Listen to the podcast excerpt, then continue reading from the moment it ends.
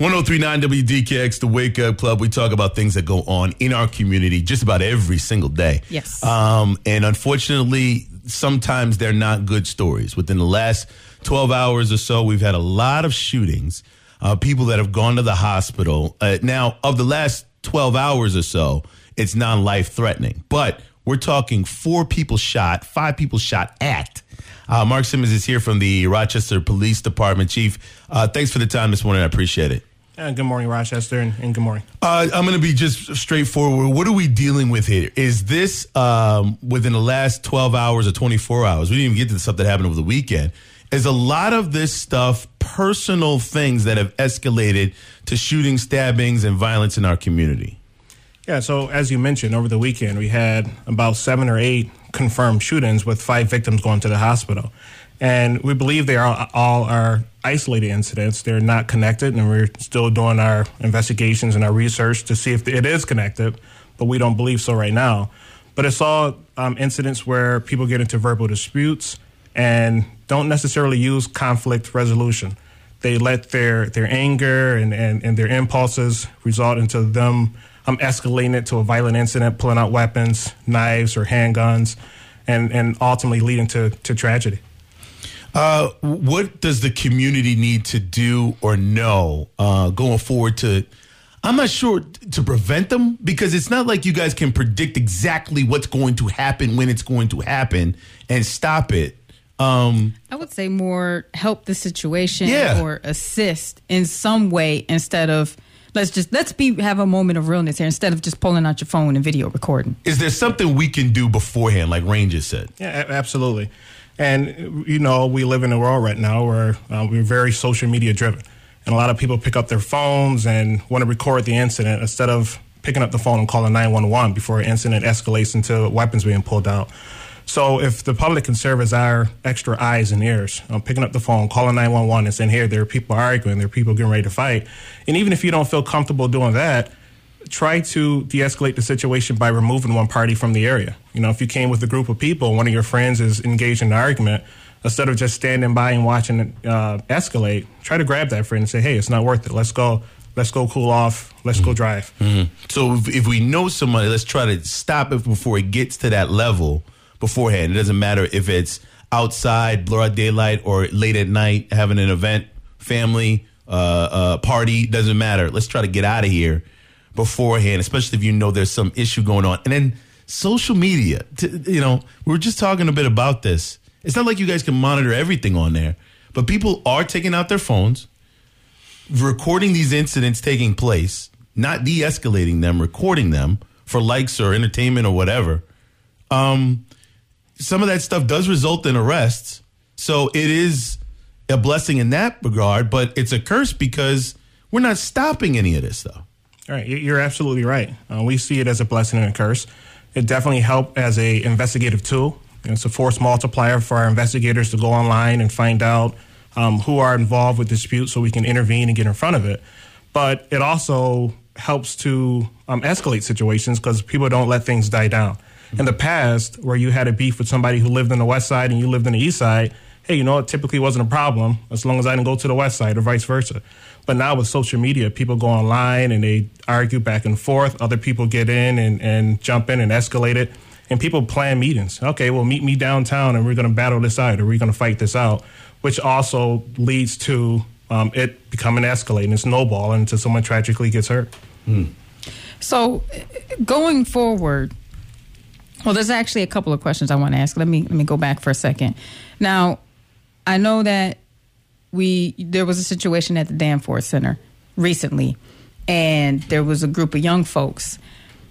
So, my question to you is from the union head, you, you guys union head, saying after reading the news article saying that the young folks in this area are becoming increasingly aggressive and antagonistic towards police officers. Is this something that is just strictly with youth, or is this just all across the board?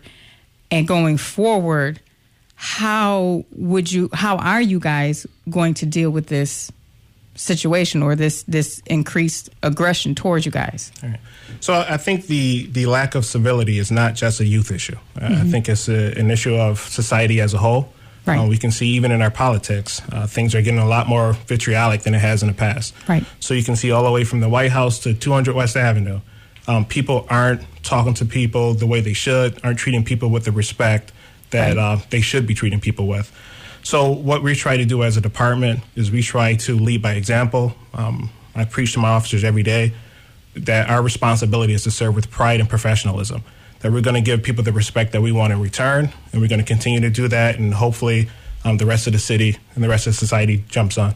Right. I, well, I, agree. I think it's a, a trickle down effect, and you do see the good thing about this and about what you guys are doing and engaging the community. You do see more of you guys out there playing with kids, talking with people, being more open and more engaging with the community. So I I agree on that aspect, and also with helping, but us as a community as a whole, I think we have to come together. And like you said, this conflict resolution, we got to help each other out. By helping each other out, in return, it'll help you guys out as well. And I, I don't. Is there any other any other um, information that you would like us to know, or any other stuff that you would like us to, as a community, to help you guys out with, so that we can become better and move forward together and this summer, coming into the summer because the weather is breaking, move forward without losing too many of our people. I want to say I don't want to lose anyone, but the reality is there's a possibility that that could happen when things escalate. Not saying that it's intentional, but things happen. All right. So I think it's important to know that despite the incidents that happened over the weekend, the city of Rochester is a safe place to live in. And in fact, we had a press conference, the mayor and myself, um, where we presented the crime stats for the year 2018. And it shows a, a sharp decline in violent crime, uh, including assault shootings, um, homicides. And we're going to continue that momentum and not rest on our laurels as a department. Um, what we ask is the community to um, assist us in that. You know, if you see a dispute between two individuals, again, instead of picking up your phone and trying to record it, pick up the phone and call 911. Let us know what's going on um, so we can intervene and, and get in front of it before it happens. We know the summer months are coming up. People are going to be outside, and we encourage that. We want our officers walking the beat, talking to people, engaging. But if you're going to do it and, and you choose to go outside and carry a weapon and, and go out and looking for beef, the police department will capture you. We're going to be out there and, we, and we're going to not rest until the city is at 0% in homicide. Uh, what about reporting incidents? I know you mentioned that before, uh, Han. If somebody sees something about to go off, uh, also if they have any information that something that's already happened, uh, reporting that as well, having that dialogue. Because if somebody's gone out and shoot someone within the community and they're not arrested, they could do it again. Absolutely. So we've had great cooperation from our, our, our citizens in the city of Rochester. And in fact, that cooperation has led to a nearly 90% clearance rate in our homicides last year. Is because of the relationship building, returning back to a community policing model that we've engaged in since 2014. So that has paid dividends because the community is more apt to um, be a, a solid witness, talk to us, let us know what they saw. Um, we hope that the city continue to do that so we can remove those violent offenders from the street because in all likelihood, if, if you shoot somebody once, the probability of you engaging in more violence escalates. And, and, and in fact, some research says doubles or triple. So we want to arrest those offenders and, and remove them from the street. And then the the guns. I got to ask before you leave about guns that are available. I know, talking throughout the years, some of these guns, uh, you know, people have stolen. Some of them come as reported, quote unquote, stolen.